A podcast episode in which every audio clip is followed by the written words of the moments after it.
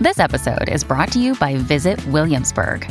In Williamsburg, Virginia, there's never too much of a good thing. Whether you're a foodie, a golfer, a history buff, a shopaholic, an outdoor enthusiast, or a thrill seeker, you'll find what you came for here and more.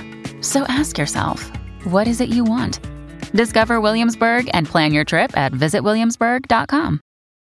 When you need mealtime inspiration, it's worth shopping Kroger, where you'll find over 30,000 mouthwatering choices that excite your inner foodie. And no matter what tasty choice you make, you'll enjoy our everyday low prices, plus extra ways to save, like digital coupons worth over $600 each week. You can also save up to $1 off per gallon at the pump with fuel points. More savings and more inspiring flavors make shopping Kroger worth it every time. Kroger, fresh for everyone. Fuel restrictions apply.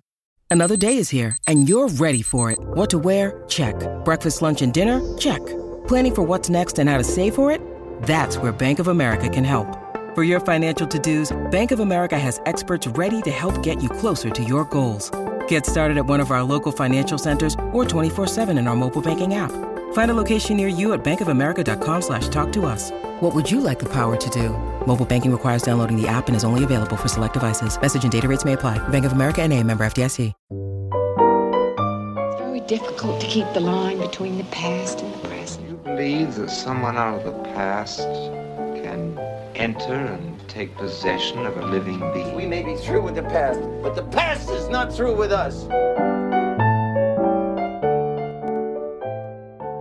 Welcome back to The Next Picture Show, a movie of the week podcast devoted to a classic film and the way it's shaped our thoughts on a recent release. I'm Tasha Robinson, here again with Genevieve Koski and Scott Tobias. Keith Phipps is out again this episode, trying to perfect his two minute mile, but he'll be back on an upcoming episode. Or maybe he'll be back on this one, but in a different timeline. Who's to say? Back in 2013, director Steven Soderbergh famously said he was retiring from cinema. He said that directors were treated so badly that he didn't want to make movies anymore. It's become a familiar joke since then to diss Soderbergh for how many projects he's made since his supposed retirement, in pretty much the same way it's fun to twit Japanese director Hayao Miyazaki for repeatedly declaring his retirement and then letting his love of cinema drag him back to the drawing board once more.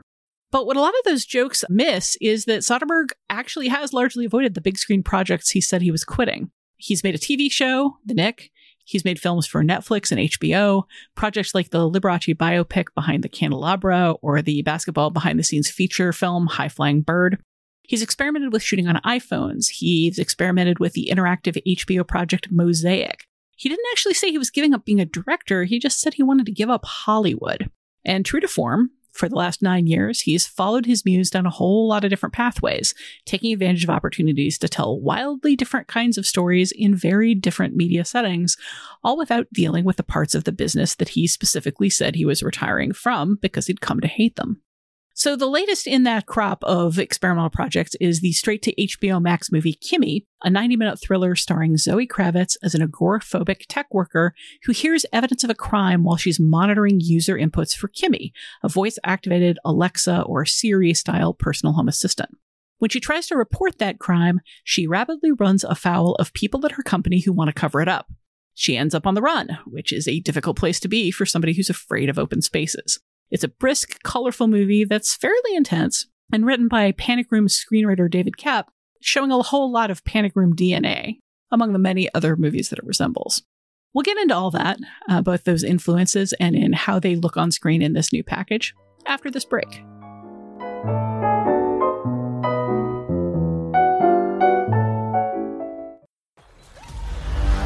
I'm a voice stream interpreter. I may have heard a crime on one of the streams. The devices pick up lots of things. Just mark this degraded audio and delete it. I am not capable, and you know it. I think a woman might need help. How do I find out who she is? You need a device number and the admin code? Will you make me one? This is last favor, Katniss. Close your files, come to my office. We'll listen to the recordings together. Miss Childs, I have to know what we're dealing with. We're dealing with what sounds like a premeditated murder. How do I know that? Because I just told you. Twice now. Maybe you've just replaced your real stresses with this. Can we please call the FBI? I understand that you have taken some mental health leave in the past. Why is that in my file?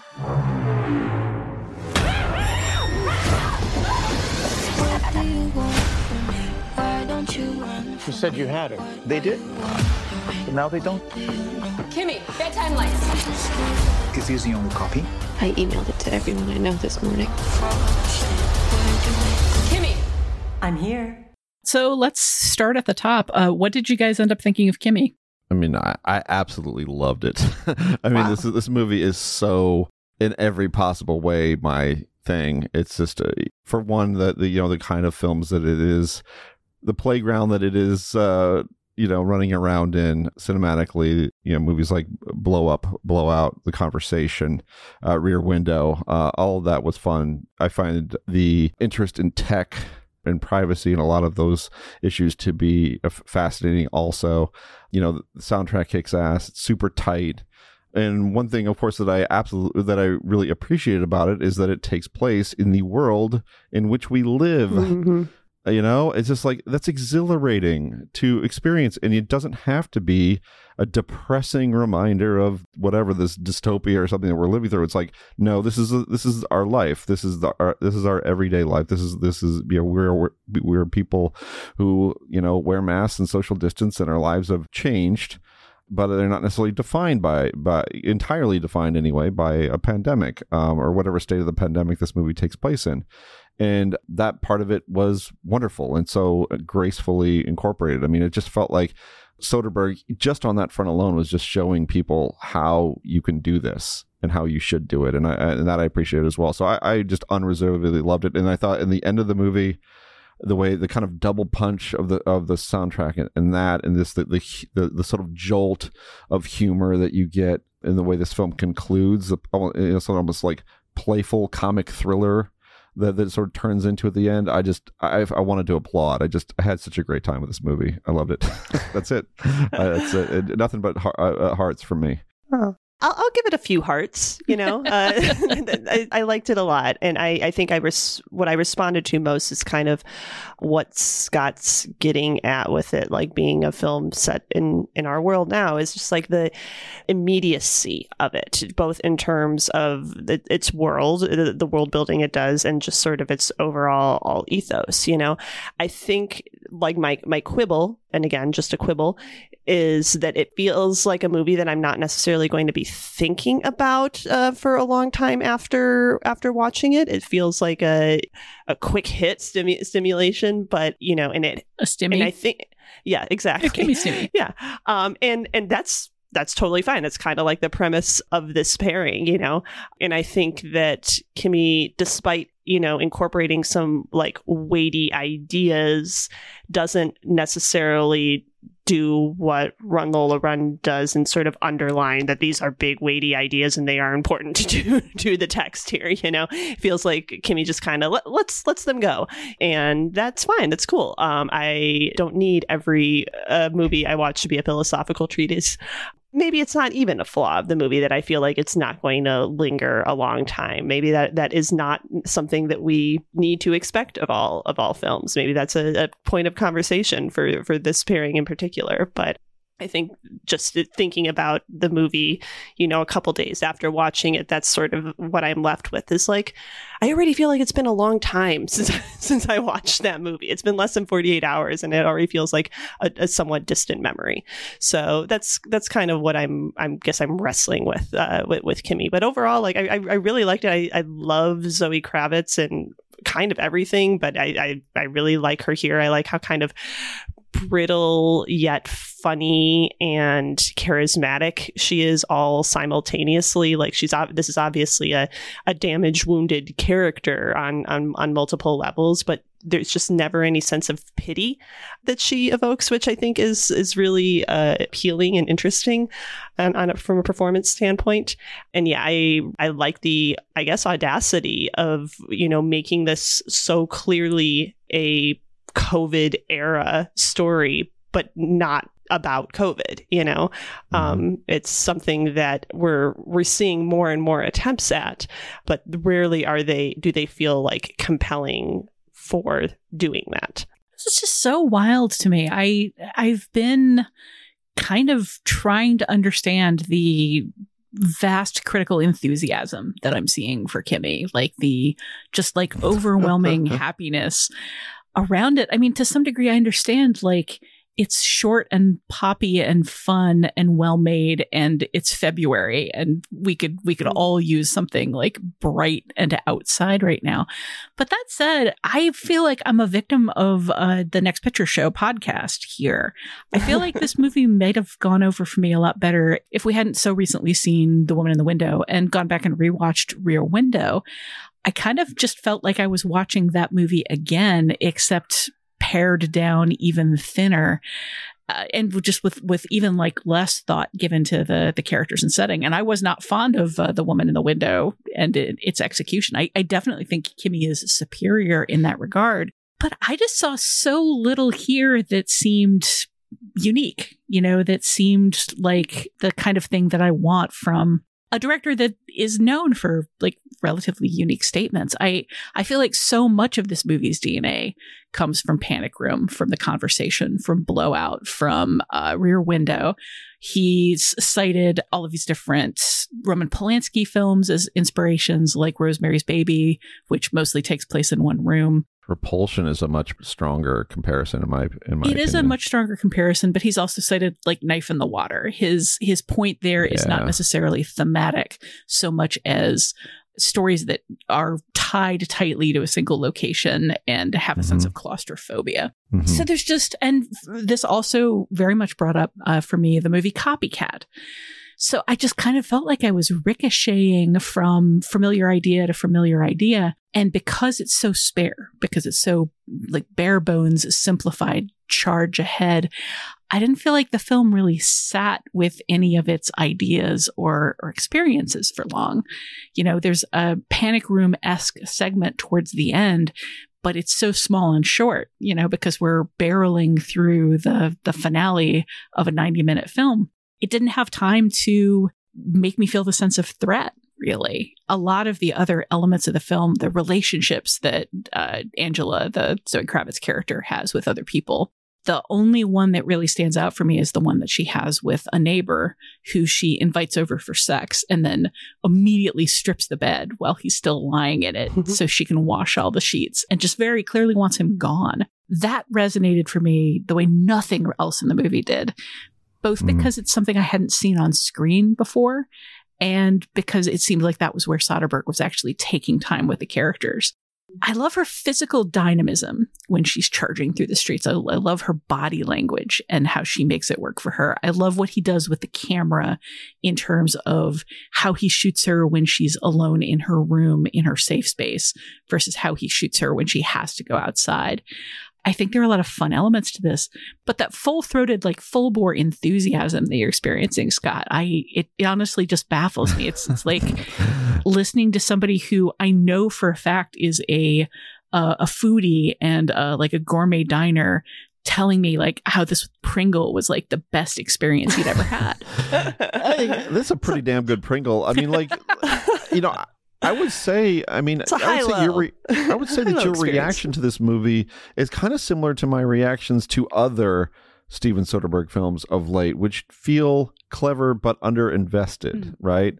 I mean, that's kind of an issue that I've been having with his work is that he just he produces a lot of stuff. He gets his, you know, he produces the Oscars last year. He does he, he directs little project here and little project there, something for this streaming platform, something for that streaming platform, and he's in kind of like experiment in different mediums, and he's just a very curious person and and has kind of an experimental streak but there is a sense like where is are we getting like 50% of your time here? Like uh, you know are, where is the Soderbergh of like sex lies and videotape which which just felt in wholly like somebody making a film as if they were never going to make another one? Well no one's going to tell you know Steven Soderbergh's going to be able to make movies wherever he wants because he knows how to make movies wherever he wants and people want him to make movies. However this is not the case for the in this movie and i think one one thing i would say in, the, in its defense with regard to the familiarity of it is that is that the really important benchmarks for me are, are those movies are blow up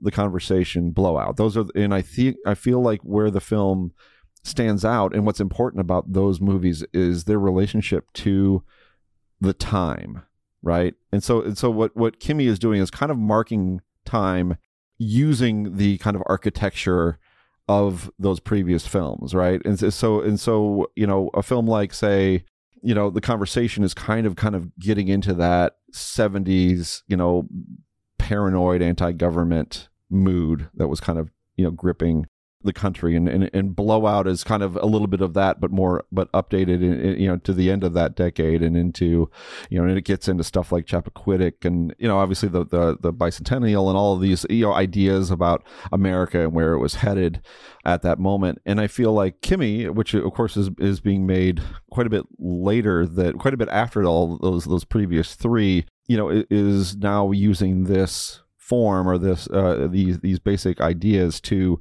describe to us you know this world that we're in now uh, this world in which our, our privacy is being violated you know it, it's i mean i think it's going to be an interesting movie to look at 10 years from now you know, because it's on it. I mean, the fact that it actually is open to what the world is like now to live in is so important and it is going to give the film so much value because we're missing this point. We're missing this moment. We're blowing it. you know, I mean, this is the most important moment of our li- of our lives in terms of, uh, you know, the, the, the pandemic.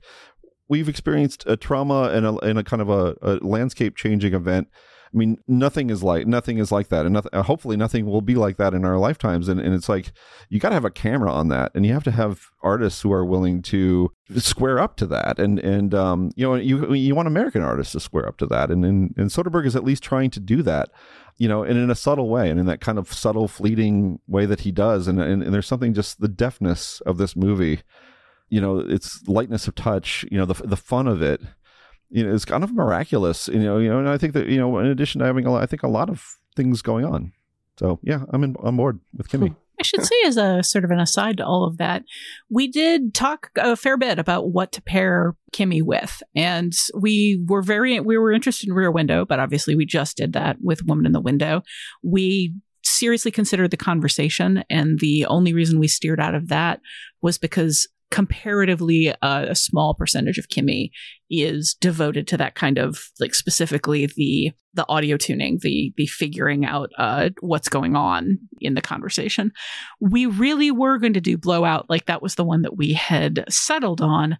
But Run Lola Run came to me just almost by accident when I was thinking about the visual of what Zoe Kravitz looks like charging around the street.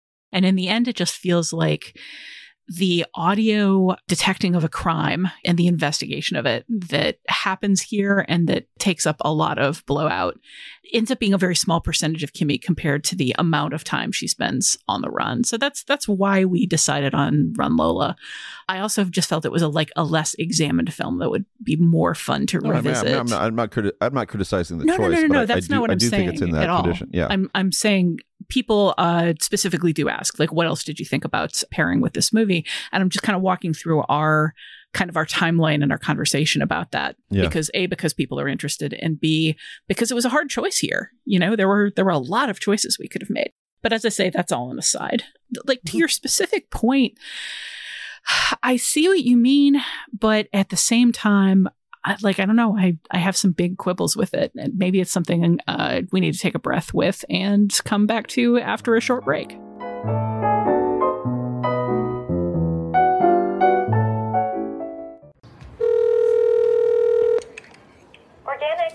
Hello, this is Angela Childs. I was just wondering if Miss Chowdhury was in yet. Miss Chowdhury's not in just now. Did you send the report? No, not yet, but I will. Do you have any sense of when she'll be back? Hello again. This is Angela Childs calling. yes, I was wondering. Miss Childs. I recognize the number. I'm afraid she's still not free. It might be easier if you just came in. You're in Seattle, I see. Yes. Fine. Just come down to the office in about an hour. Bring the recording, and if she isn't available, I can't come I'll... there. May I ask why not? Yes, because it's not convenient. But you can tell her that I will be available all day. Okay? Okay, Miss Childs, I will do. Thank you. So we're back here. I, here's the thing, Scott. I can accept everything that you're saying. It makes sense to me. I can see that you're passionate about it, which is compelling, but it just sits for in such a strange place for me, having just listened to you talk about how one of the big problems with Run Lola Run is that it has all these big ideas, but it deals with them in a very shallow and glancing way. Because to me, Kimi deals with all of these questions privacy, tech, corporations, malfeasance, the presence of convenience in our lives and how it overshadows uh, all of these other considerations. Our safety, our lives at hiding at home. The movie do- definitely does spend more time on that sense of isolation and living in a space that you feel like you can't escape than it feels like it spends on any of these other topics. But just mm-hmm. so many of the things that you're talking about being excited that Kimi touches on, it touches on an extremely shallow and glancing way and just doesn't feel like it does much with it to me. Well, I feel like it. That was kind of the criticism I was getting at it uh, with my opening re- remarks too, and I feel like all that is just there in the setup. And this movie feels like very divided into like acts, you, you know. And I did find the first act of this movie to be the most compelling because it is kind of giving us this this setup of, you know, that has all these these ideas that you're talking about, Tasha. What with what she does and her agoraphobia and the COVID of it all, and there's just like a lot there. And then this, then she overhears this murder eh, happen and it becomes kind of a more straightforward chase thriller type film. And all of that stuff that is set up it, like it's not that it's not there anymore. It's a kind of it, it's very woven into the fabric of the film but there's just like nothing that comes after i feel really pays it off.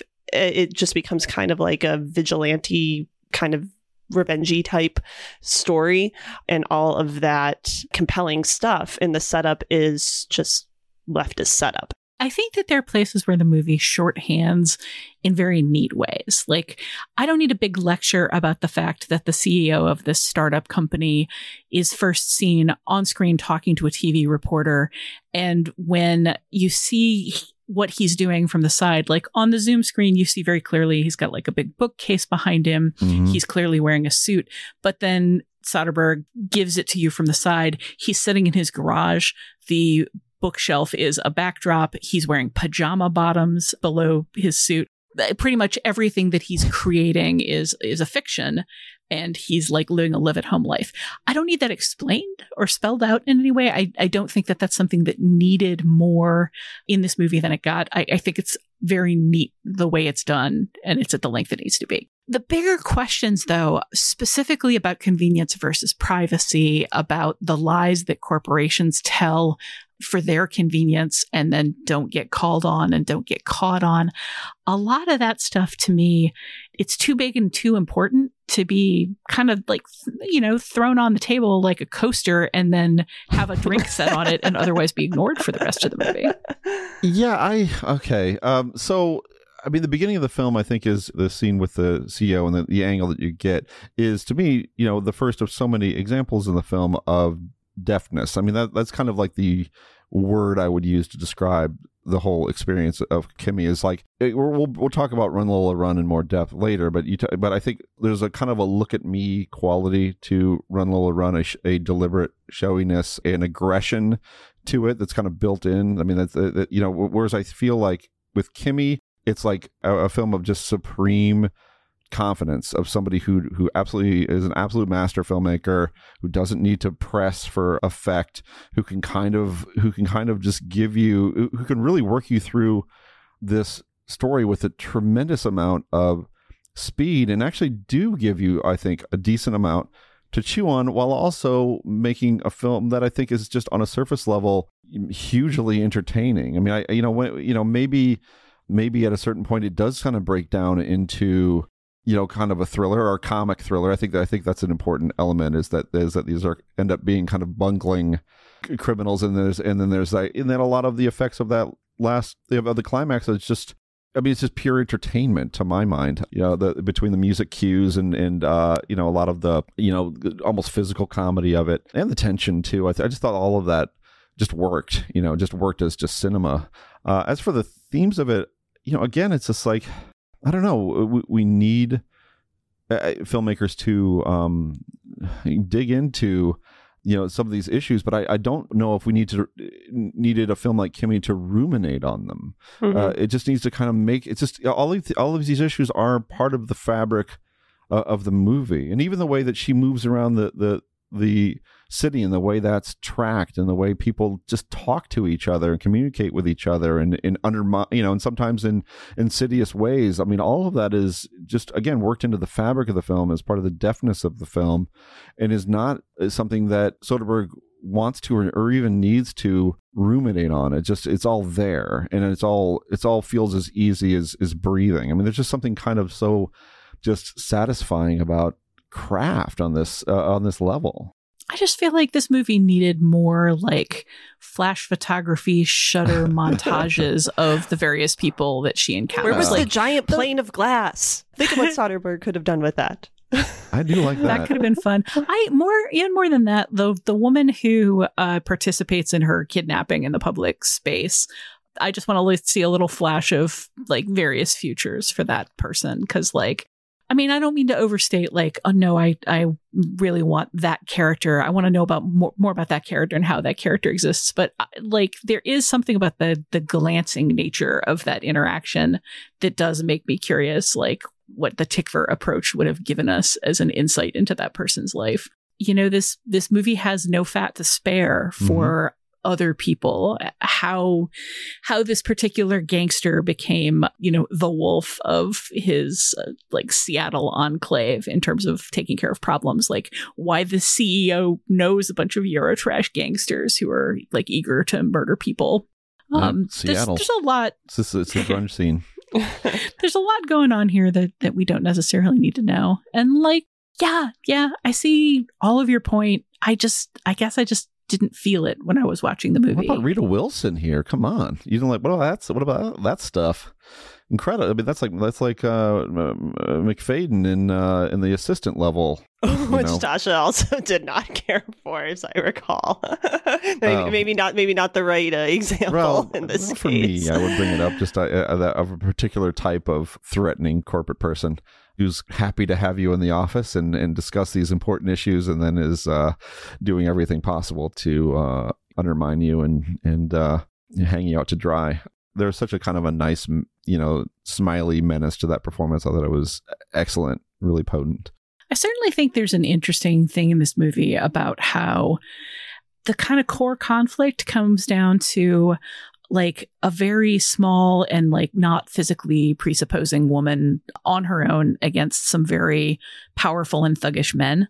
And the fact that Soderbergh also slips in several women who undermine her, who participate in her capture, who deliberately go out of their way to lie to her and get her in trouble, I think is a nice touch. You know, I, I'm glad that he's aware of that and that this doesn't just feel like, you know, yet another scary man, menace, weak woman kind of uh kind of narrative. She almost feels outside gender, like her whole kind of like gender queer presentation thing that she has going on reminded me so much of of Run Lola Run. That's I really do think these films have a ton of things in common, but in the beginning it was just the hair for me and and the body language of her running around town. I did. I did have questions about her root maintenance uh, and how it uh, squares with her agoraphobia. If she is, if that is all a home dye situation, good for her. but it's it's a pretty dying, but I mean she's a very re- capable and and resourceful that's true. That's lady. true. She can figure out bleach. I'm sure. also, there's some Uh, there's some good ass like dye kits that you can get at home these days. It's true. It's true. I have to say, uh, like Rita Wilson. Like obviously, I, I sat up. I was like, oh hey, Rita Wilson. Like that. I guess that scene just didn't like hit me as as hard as it seemed to to hit, hit you, Scott. It, it didn't feel like a necessarily a one scene wonder to me, more hmm. than just like, oh hey. Rita Wilson's here. That's fun. Uh, but I was really pleased to see Jamie C- Camil as the uh, sort of lead local gangster, uh, Antonio. Were either of you Jane the Virgin watchers? Oh right, I knew I knew him from somewhere. I Yeah. didn't watch a ton of it, but yeah, I, I did recognize definitely him. a, a standout on Jane the Virgin Rings a- rings as bell, as yeah. Rogelio, and this role is like very different as a character, but he brings the same sort of like light comedic charm to the performance that I associate with him and, and like him so much for. And it, just like there's a lot of little like interesting f- frankly fun casting moments throughout this film uh, david wayne pops up andy Yes. daly pops up I mean, I'm not going to call Erika Christensen's performance as the murdered woman necessarily fun, but it's like, oh yeah, Erika Christensen, haven't what's she been up to? But working again with Soderbergh. Yeah, exactly. Um, so yeah, I, I think the casting is just like sort of another element where it's like you know a fun and confident and nimble movie in a lot of ways and the, that extends to sort of these unexpected-ish casting choices that in practice you're like oh no it's not unexpected at all that totally works with, with the the vibe of this movie I just feel like the vibe of this movie is uh like touch a color on the twister pad, like get in, get out, be done. You know, there's I just don't feel much like lingering there to get tangled up in in what's going on. And the reader role in particular, it's just like that is somebody that I might like to know a little bit more about in terms of how much she knows, how she lives with herself, what we're supposed to make of it. And the movie is so Angela centric, just in terms of if it doesn't touch her, it doesn't matter.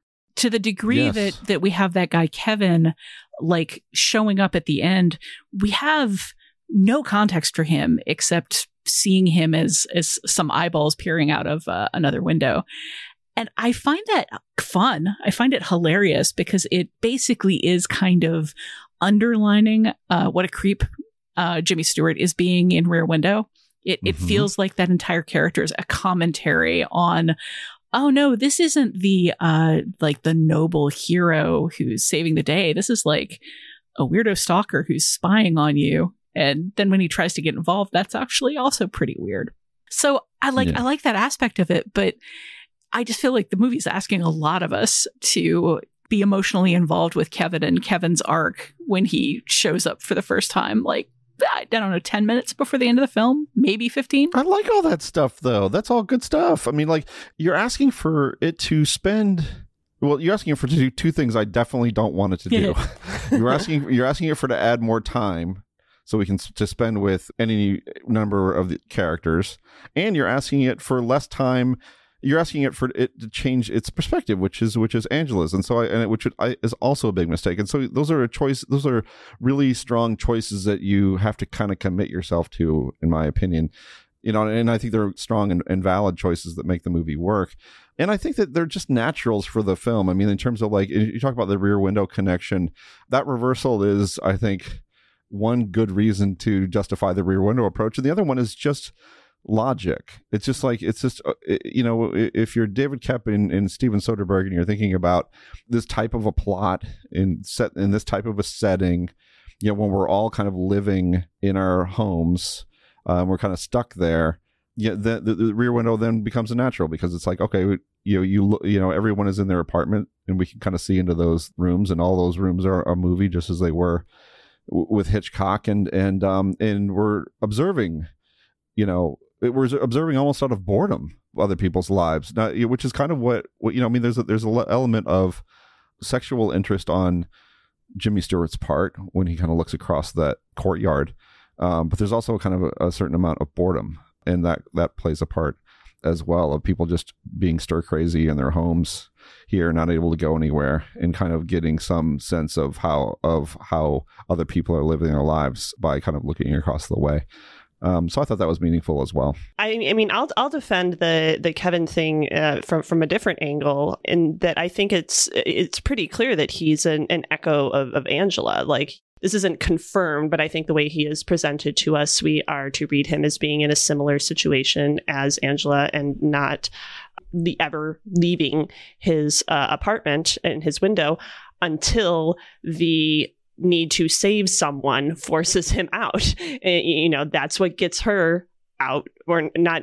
I guess at that point, is she saying no? She- well, she no, I guess she's she's, not trying to saving avenge. anybody. Yeah. Yeah. but yeah, but but it's it's you know in service of someone else. I guess Mhm. that that drives her out of the apartment, and it's the same thing that gets him out of out of his. So I think just as sort of a you know structural character choice that played fine for me. I didn't res- necessarily even really read Kevin as being a creep in a in a rear window and like looking at her in a, a rear window type of way. I felt like he was just watching her the way that she was watching everyone else in the way that uh, she even says to her mom at some point when when her mom kind of says something about the oh, the the guy in the window you know and I don't really like that and she was like it was a pandemic. It's what it's what we did you know? And I think the implication is that for certain people being able to maintain that distance in our in our social lives is maybe appealing and it takes something major to shake us out of it. I should clarify. I am definitely not saying uh, this movie would be better with more Kevin and earlier Kevin. and uh, like, d- does Kevin have any pets? Like, what what was Kevin's favorite book in eighth grade? Like, I I don't need more Kevin story. I'm sure Kevin is a cat guy. I don't know why. I just I know it. uh, I just I I don't need the movie to be longer either. I'm sort of just citing like places where, for me, I found it like difficult to engage because it's just, it's sort of an odd way to tell a story. And I see how it's a deliberate choice and I appreciate that. Uh, it's just a deliberate choice that I didn't fully engage with. I'm kind of down with Kevin showing up to save the day and, and failing at it because I think that's just kind of a fun dynamic. Again, paralleling him with Jimmy Stewart in Rear Window, there is sort of a sense of like he sh- he shows up and in another story he would be like the avenging angel who saves the day but no he's an ordinary person so he shows up and he manages to get himself in a mess he knows nothing about and he gets himself very badly hurt and then he can't do anything further I think there's a sub- oh, he stabs the guy. There's a sub- well, okay, eventually. I think there's a subversive yeah, humor to all of that. Yes. But I mean also just his presence in general. I think there's a subversive humor too. Yeah. I mean, not even subversive, just humor. It's funny. Like this is like this, like the film is funny in the way the the like the climax is funny, and you know the songs kick ass. I don't know what, like. It's just like I just like. I mean, the sabotage moment was incredible, and then and then the and then the Elastica song comes on, and that's awesome. Like I'm just as like having. I just had a good time. You know, like, like like just fundamentally you know this film entertained the hell out of me and then on top of that I think it's got so much, so many other things that it's kind of playing with, you know, that that that make it kind of wor- worth puzzling over. I guess as we are on the show, but but um, you know, if it loses a little bit, in you know, it has to lose a little bit of depth in order to justify kind of that genre punch of it uh, of it all of the just the tightness and speed and, and economy that's fine i mean because i think there's plenty to i think there's plenty to chew over thematically while also just like really enjoying it as a film. I mean, I just, I, you know, I just had a great time just as entertainment. I thought this film just succeeded wildly. Well, I think there's also a lot to chew over when we get into connections between these two movies. But just as a, a quick tag out as we uh, as we head for the door, can I complain yet again about uh, second coconut syndrome? And the idea that a woman traumatized by assault to the point where she's got PTSD and doesn't want to leave the house would be mm-hmm. cured of her PTSD by being viciously assaulted a second time. Like that's in something her house. in her house. Yeah, I Did mean, I remember the co- coconut part. I, it's it's something that I complained about specifically in in Woman in the Window, which does the exact same thing that Kimi does here, where she experiences a second profound trauma, and uh, like the amnesia from the first coconut hitting her on the head goes away when the second coconut Aversion hits her. Therapy. so now she's uh now she's claustrophobic and she can't spend time in her own house because it terrifies her. Agoraphobic.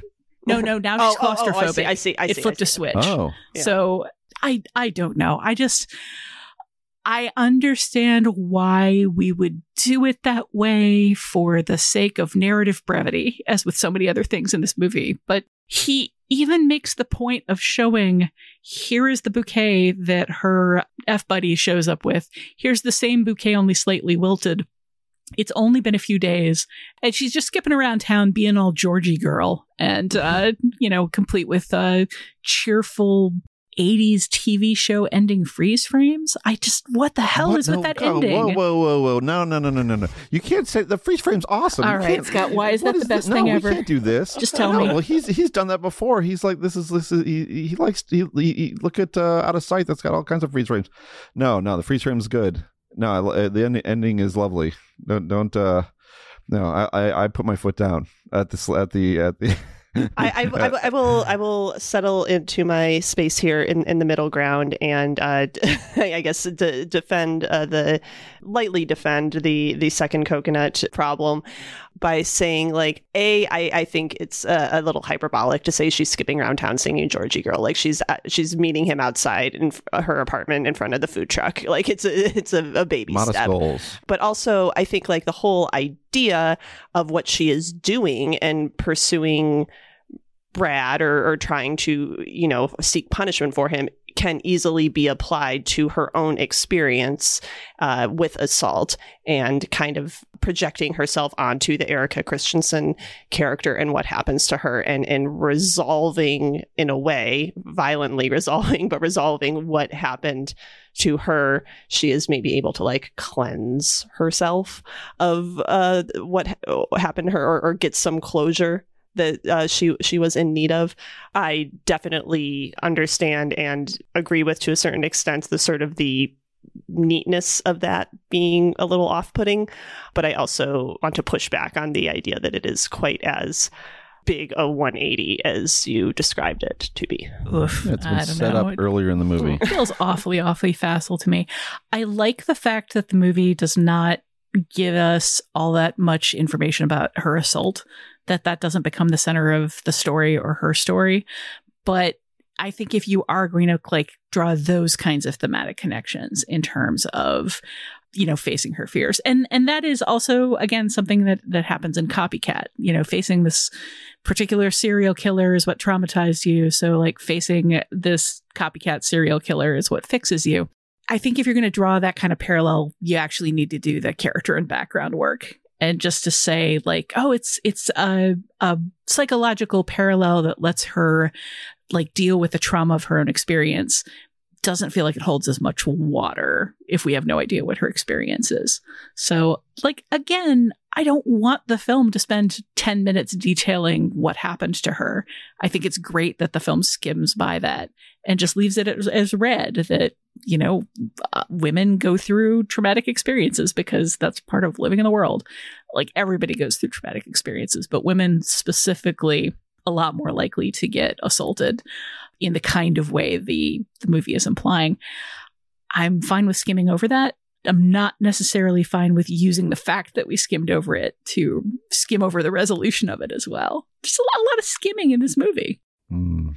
You know what other movie that could be said about? Well, there sure as heck is a lot of skimming in Run Lola Run. So we'll be back after this break to talk about the connections between those two movies and how each of them skims off the surface and, uh, you know, walks off with a great big bag of cash in the end.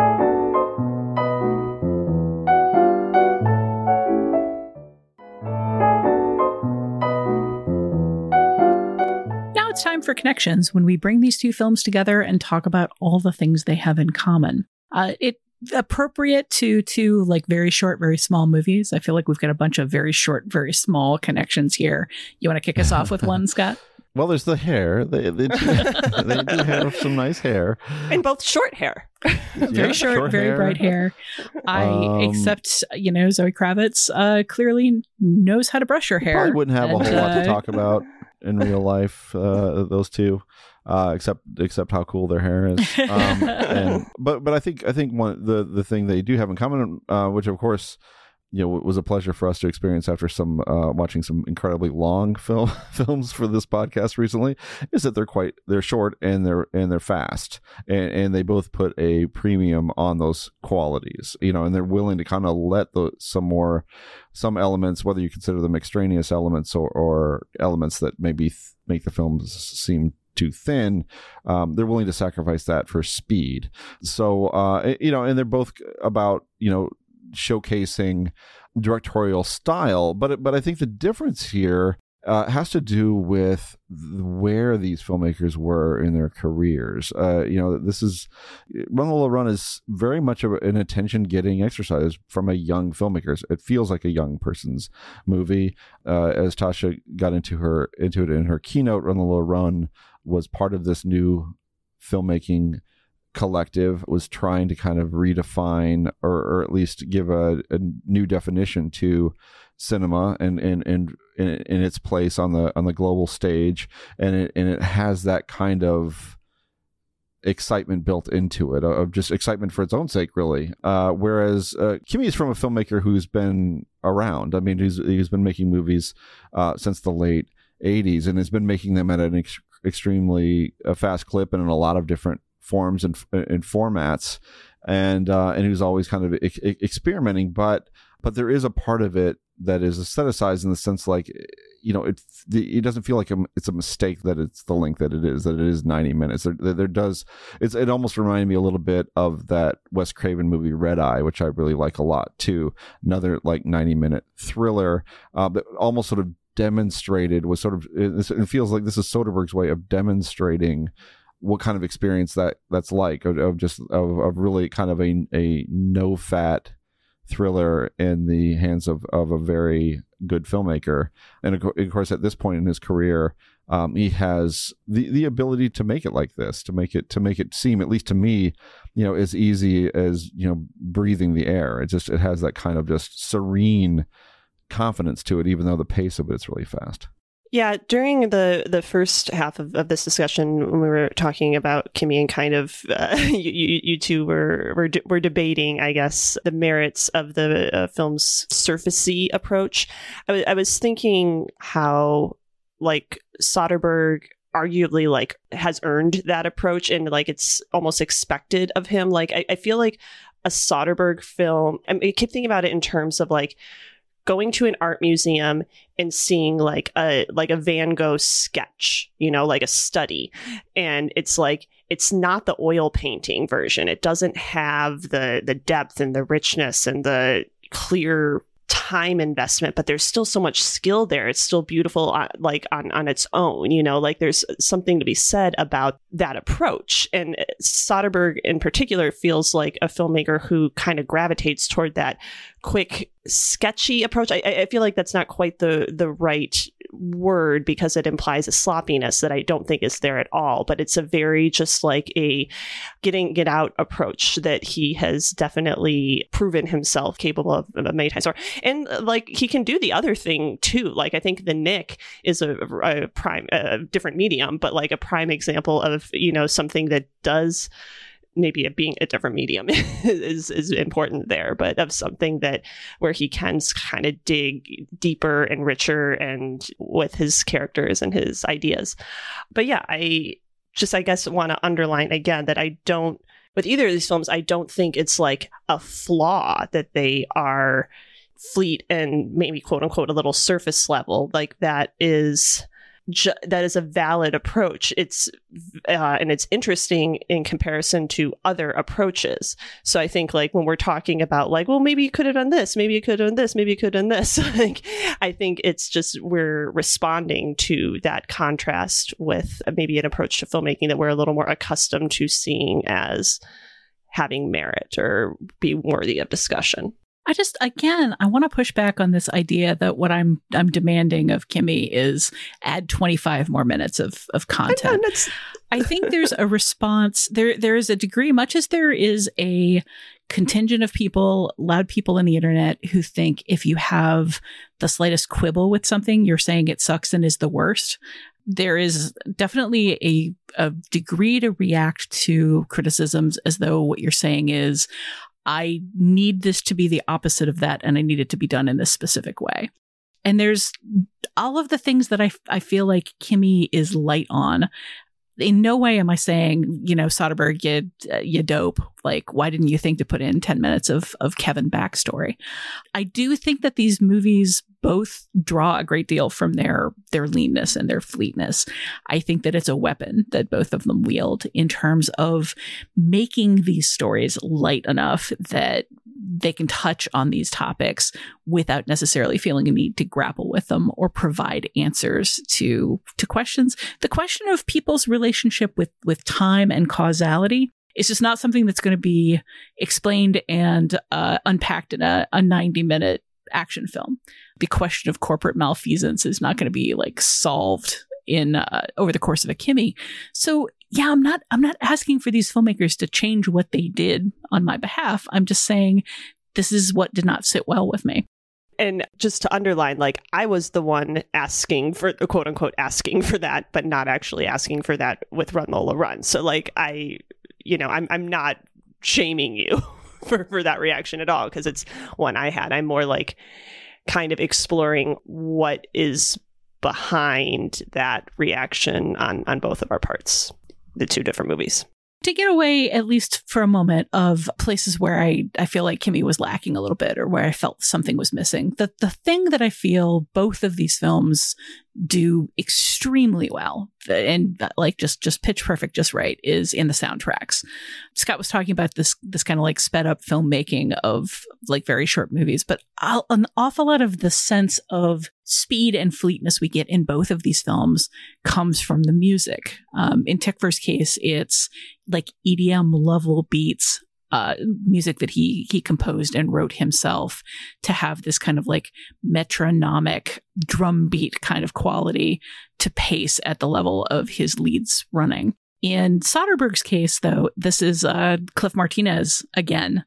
Cliff Martinez, who's been doing music for him literally since Sex, Lies, and Videotape. And the comparison that Scott was making about Run Lola Run being like a, a showy project, like by a, a director very early in his career, and Kimi being a like a masterful project by somebody like late in his career shows up in in the music in both of these cases. Soderbergh is drawing on music of somebody that he's worked with for a very long time on a very large number of projects and whom he he trusts and can work with. And like Martinez's score here is just it's perfect. It's it's driving and exciting. It it it gives you the mood, it gives you the flavor of of the story and the pace that it should be working for, the energy it should be working for. Tykwer is both creating the music that he he wants and needs, and also just kind of showing the hand of a an early in his career filmmaker who maybe not doesn't have that relationship, or you know maybe just needs to economize uh, because that is something that an early in their career director has to do in terms of of wearing a bunch of different hats. But however it happens, I love both of the scores of the, these movies, and I think that the energy that they both have the drive, the forward momentum, the intensity are a lot of the tone of what we get out of these movies. I am often very down on movies that have scores that push you to feel a certain thing particularly that push you towards sentiment. You know, the the swelling strings, now you're going to feel a very specific thing. And we're gonna make it make you feel it by playing this music a lot louder, uh, is not a thing that I'm fond of. The horror movie Sting with like sudden sharp music to make you jump is not something I'm particularly fond of. But like this kind of adrenalized action movie that has a score that is specifically meant to get your heart racing, whether you whether you notice it or not. I think I fall for it every time. I think it works for me every time, but particularly well here, I think in both of these cases. Yeah, I mean, I think with Martinez, there's kind of a texture that he goes for, you know, sort of ambiance, and, and maybe it's a little bit more charged up with Kimi than in some of the other Martinez scores we have in the past. But I think that kind of seems to be the approach of just kind of. I think it was Carter Burwell who said uh, that he, you know, composes scores like a, a, a tailor makes suits, hmm. and I think that's kind of like what Martinez does for Soderbergh. He gives him kind of what he needs, and, and there's never a, a sense of of the score itself kind of imposing itself on the movie, but but but giving it giving it, it giving it its kind of just basic feeling and texture. Uh, so I appreciate that, and of course, I you know you appreciate just the the way the the score in Run Lola Run matches. You know, uh, you know is the pace of the film and, and what the film is trying to do just in terms of that very very high energy level. Um, so uh, uh, yeah, I agree that both scores are great, and of course I, have cited before, you know, the, the, song choices in Kimi I think really I really like. Yeah, I was gonna. I wanted to briefly distinguish between talking about the score and talking about the needle drops, which only Kimi uses uh, needle drops, but I think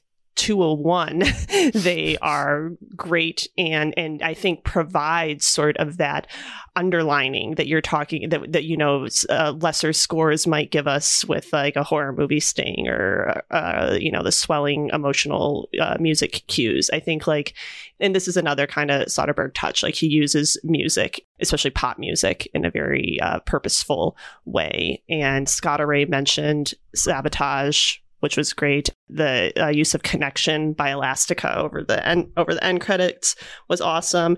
But even something like the reference to Billie Eilish's oxytocin, which is mm-hmm. you know maybe not a a touchstone for our generation the way it, it, it may be for for younger uh, viewers but it does have this sort of like added narrative element it's this song that both angela and Erika Christensen's character samantha asked Kimi to play for them and there is that little moment of like recognition uh, on Angela's face when when she hears that. So it has that little extra jolt of meaning, I guess, when when we hear it.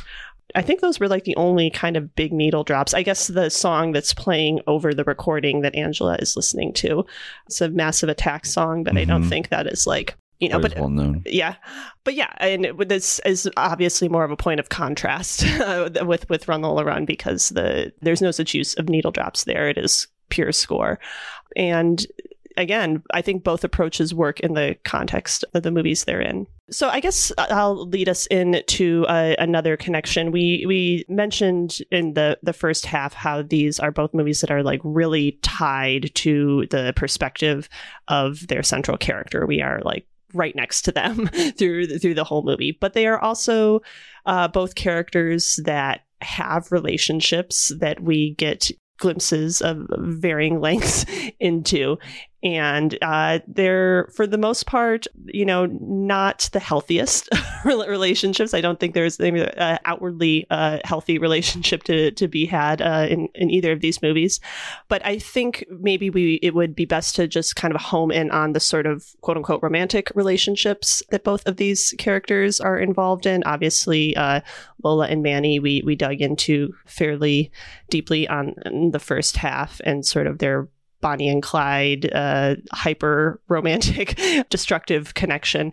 And in Kimi, uh, I guess like the analog is her relationship, quote unquote, relationship with her neighbor, who she invites over for sex and then strips the uh, strips the sheets off uh, immediately after, and, and basically kicks him out.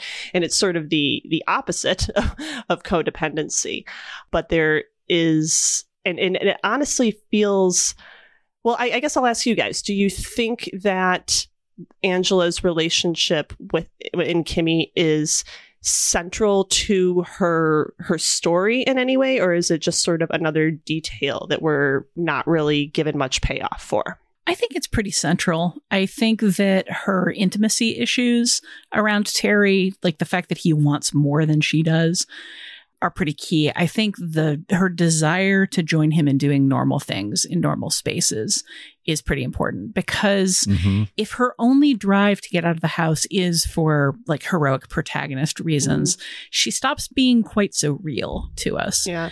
The the way the conflict, the opening conflict with her agoraphobia is set up, where she lightly promises Terry to like meet him downstairs for a meal at the food truck, and then she can't and we see every aspect of her struggling with that, but we also see him for whom like the whole thing is just a promise unmet and he he got stood up. He got ghosted effectively. We see him like repeatedly get cross with her over what she isn't offering him or can't offer him. And one of the things I kind of like in the movie is that what he wants is very reasonable. You know, he is not he's not over demanding. He he doesn't want her to come rob a grocery store with him or or get him a hundred thousand marks on no notice. He just wants her to do what she said she would do. Mm-hmm. or talk to him for five minutes after sex, as opposed to kind of running him out the door. And the fact that I, I think one of the most interesting things about the relationship in Kimi is the fact that we see that she's struggling to make it more and that she doesn't fully have the capacity to. But then she, I don't know if I want to say makes herself or allows herself, she watches the impact that it has on him. She stands at the window and uh, spies on him as he responds to his frustration over how he she's treated him. And because they kind of share this space because his window is right there and she can't prevent herself from looking into it, she's like intimately aspected into a part of his life that's maybe none of her business and that only makes things worse as far as their relationship conflicts go. And like I do, I like the simplicity of that just in terms of he wants something, she maybe wants it, maybe doesn't, can't offer it in either sense. And then just kind of has to like stare at him and, and watch what happens as a result. And then the the moment when he closes his curtains and shuts her out just feels like such an attack on her in a way that yelling at her wasn't. It's just, you know, sealing off his life from hers in a very definitive way that he so much has the right to do. And yet it, it just feels like such a slap. I really like the way that whole thing is orchestrated. Maybe more than anything else in the movie. I like that relationship, how it's drawn, what it comes to and it just occurred to me uh, sitting here that uh, both of these films open with the protagonist letting down their lover, not not showing up when they said they were going to. Oh, that's a good point. Uh, and maybe atoning like there's an, a desire to atone for that i think in the case of Kimi it's a little more it's not as uh, maybe transactional as it is in in uh, Run Lola Run, where she's like has to make it up to him in the form of getting a hundred thousand uh, marks. But in Kimi, I well, I guess if you think about her inviting him over for sex uh, shortly thereafter, maybe there is sort of a feeling of making it up to him, but sort of in the the grander scheme, her atoning for it is that last scene and her finally like coming out and, and meeting him like she said she was going to. I don't know. I think the filming of the sex act, like the way it's done, like focused in on her face, mm. she's she's on her belly, yeah. she's not looking at him, her eyes are closed. She's just so clearly like focused on the physical sensation and not on him. Mm-hmm. And then when he tries to deal with her as a person afterwards, like she's just yeah. not there for it. It did feel more like it was for her than than for him. Yeah, I mean, I'm pretty I'm pretty fascinated by a cinema relationship where the guy is getting uh no strings attached sex with an extremely attractive woman and it's not enough for him and he's unhappy. Like, I think that that's a very real human thing that maybe most of us don't see in the media because that's just not how the fantasy is supposed to work. I have nothing to add. I think, I think everything. I think everything you all are saying is is spot on, and uh, this is a relationship. I think, you know that that again is uh, handled economically, but with with a lot of nuance and uh, done you know with a lot of kind of visual panache as well i mean all of these gestures you know of her seeing him in his uh, apartment of him closing the the shades as he does those are filmmaking things that play a part as well and, and, and uh, uh, yeah and i think it's i think it's a fascinating dynamic i mean th- these are these are two people i think who are in any other circumstance would get along right as they do at the very end of the movie. I think they're they're compatible. They they like each other quite a bit, you know. And that and then and I think that she is you know in a position where she is promising him. I think she's promising something that she can't uh, can't deliver. I think she he realizes that that he realizes and frustrated is frustrated by the fact that she's promising something uh, that she can't deliver, but also somewhat understanding of her situa- situation uh, as well. He's not he's not a callous person, uh, but he's he is human and is frustrated. I feel like it's all just a very well articulated kind of small part of the movie. Well, I think that's all true, but I also think that we should look in the direction of wrapping up before this podcast becomes longer than either of the films that we're talking about, which we, we uh, literally in are danger. in serious danger of doing that uh, mm-hmm. because these are such fleet films. So um, maybe in the spirit of these movies, we just do a, a like real quick fleet run through of some of the other connections we noticed. I think it's interesting that one of these movies is about somebody trying to prosecute a crime when the authorities in, in, her life are like not available and not willing to help, and the other two is about a couple of people who are criminals. Yeah. Um, if if not like full time criminals or professional criminals, at least one person who's trying to be an amateur criminal and one person who's willing to become a criminal if that's what it takes to uh, to protect the per- the person in her life that she cares about. So like we're we're approaching a very similar tone, very similar energies, to some degree, similar characters, but from very, very different sides of the law here. And I, I just found that kind of fun. Uh, yeah, just a, a couple of, of, quick ones uh, from me uh, that I think we've well, one I think we've already kind of uh, touched on fairly in depth, but uh, you know these are both films with uh, notable brief encounters. Uh, uh, in Run Lola Run, we get the uh, the snapshot montages of the various people that Lola runs across or into on on her on her various runs, and in Kimi, it's not as underlined as that, but in her sort of journey through through the city, she does have these sort of bump ins with you know other little little potential stories, story points, I guess that that aren't aren't developed. Uh, but the the uh, I'm thinking of like the protesters uh, and the van kidnapping scene, which mm, was yeah. I, I, thought very well done, and even just like something like the Rita Wilson scene. It's just a, it's, it's a single scene. There's a lot of those sort of like single scene characters in in, in Kimi.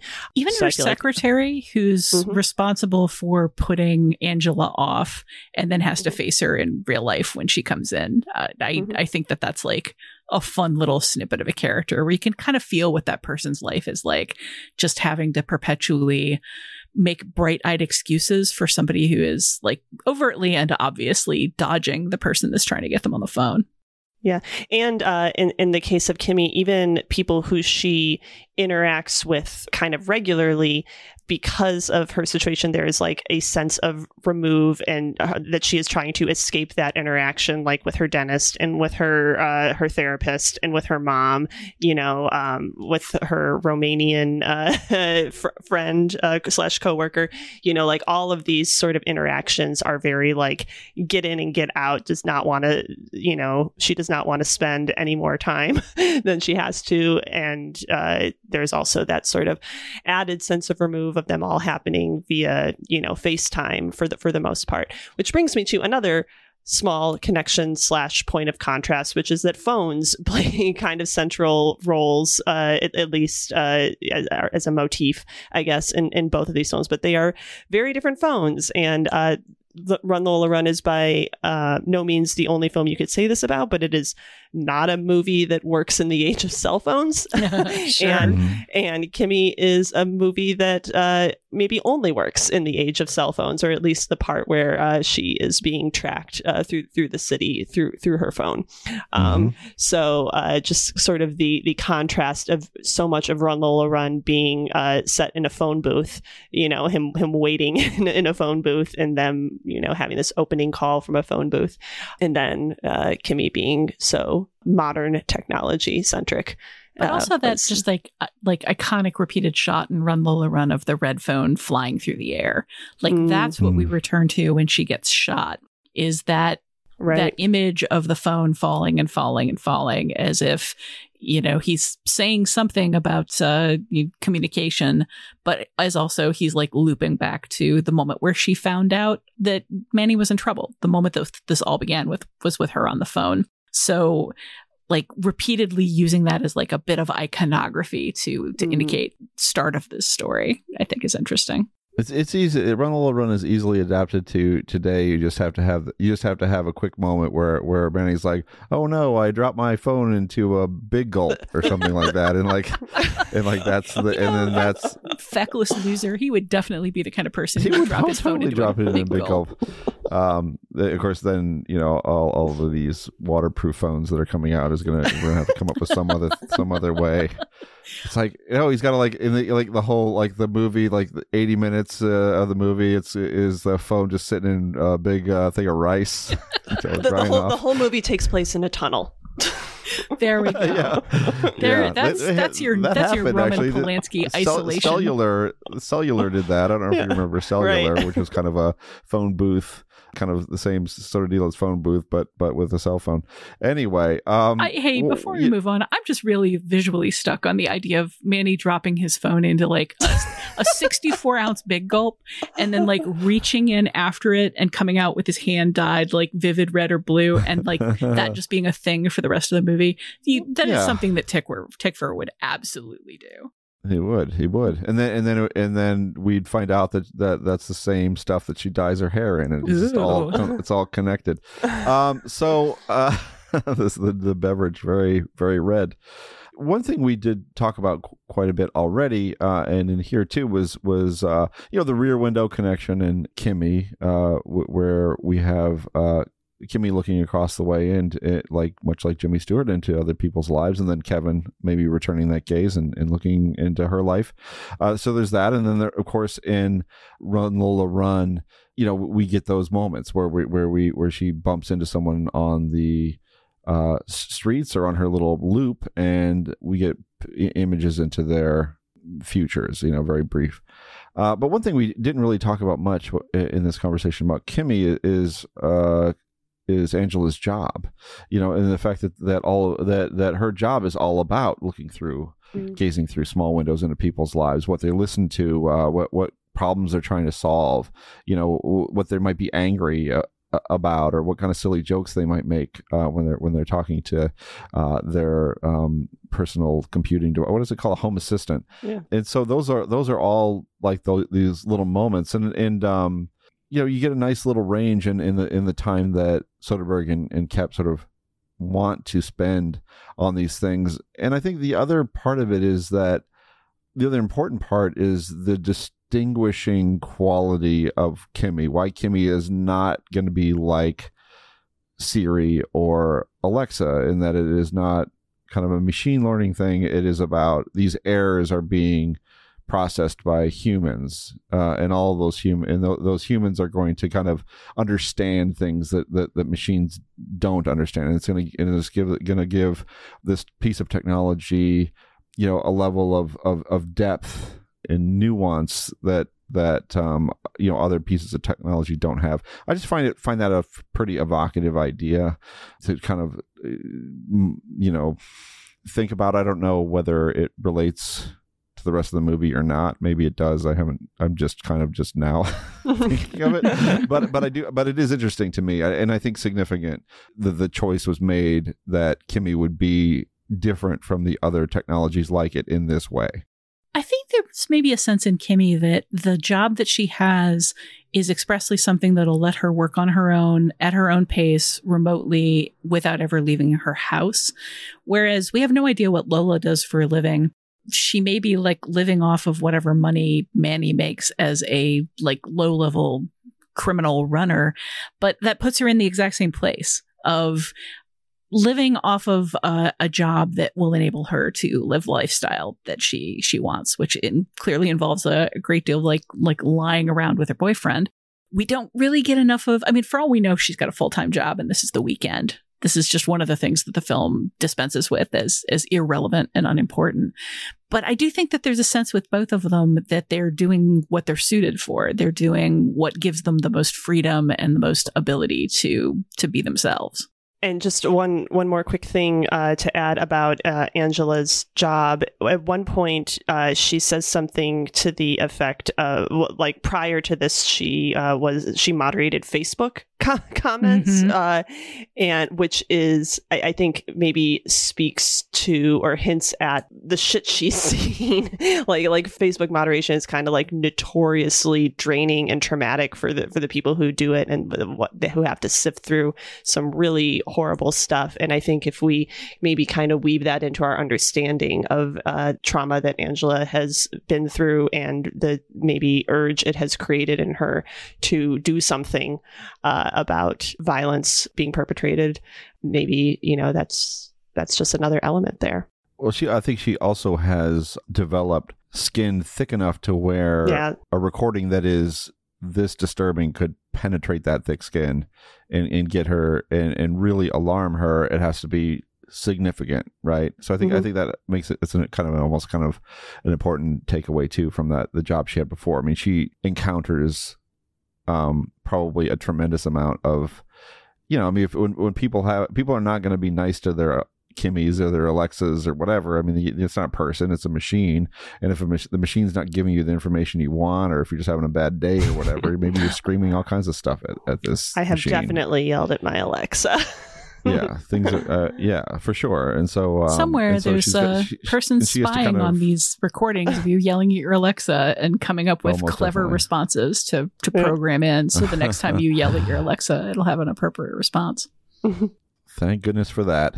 Well, in the same sort of way that the virtual assistants of the world are uh, being reprogrammed to fit our needs, uh, this particular program needs to be uh, limited a little more to fit everybody's needs. We really need to uh, cut this off. Late, we could go on talking about how uh, both of the female protagonists here have very fraught relationships with their parents and with authority figures. We could talk about uh, like determinism and, and chance and what exactly you know shapes the, the way that they they move through the world. We could talk about their body language. We could even talk about why they both dye their hair, like what the statement is there, just in terms of taking control you know seizing control of their their own bodies and their own image in a world where they're both young women eh, living kind of fraught lives who might need that kind of uh, control and independence but again, we would like to have this uh, podcast be shorter than the movies that we're talking about.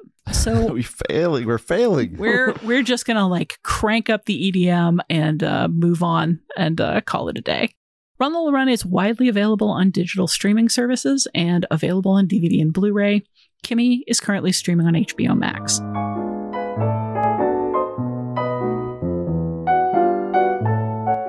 That's it for this edition of the Next Picture Show, but we will be back next week with a new pairing.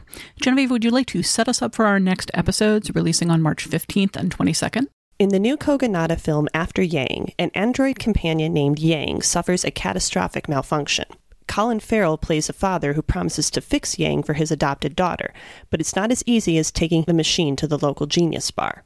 And so After Yang quickly becomes a story about grief, and then it becomes a story about family, and memory, and life itself. Yang may not be human, but the more we learn about him, the more human he becomes to us.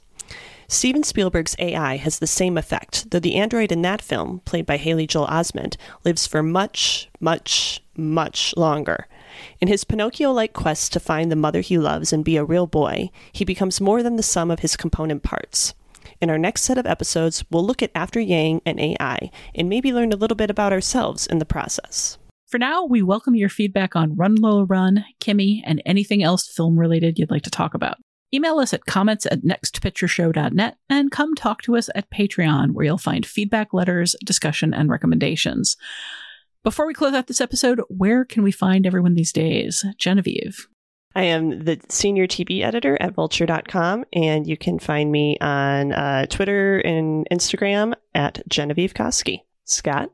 Yeah, you can find me uh, on Twitter at Scott underscore Tobias, and you can find you know I'm going to bring in Keith here too, so since you can you can find him in on Twitter at, at Key Kfips three thousand, and you can find both of us writing a lot of stuff for the Reveal, which is the newsletter we do together. That's uh, the Reveal.substack dot com. Um, uh, I do other stuff for New York Times, uh, for Guardian, for Vulture, other fine publications. Keith does stuff for for for GQ, uh, The Ringer, Rolling Stone, and other fine publications as well. Uh, yeah, so that's both of us. Tasha. And Keith has a book, Age of Cage, coming out at the end of March. I am on Twitter at Tasha Robinson. I'm the film and streaming editor at polygon.com. You can find me occasionally writing about film there. Stay updated on the Next Picture Show at nextpictureshow.net and on Twitter at nextpicturepod. Get bonus content and open discussion at patreon.com slash nextpictureshow. And as always, we appreciate your ratings and reviews on Apple Podcasts or wherever you listen to this show. Thanks to Dan the Bake Jakes for his assistance in producing this podcast. The Next Picture Show is proud to be part of the Filmspotting family of podcasts. Please tune in next time.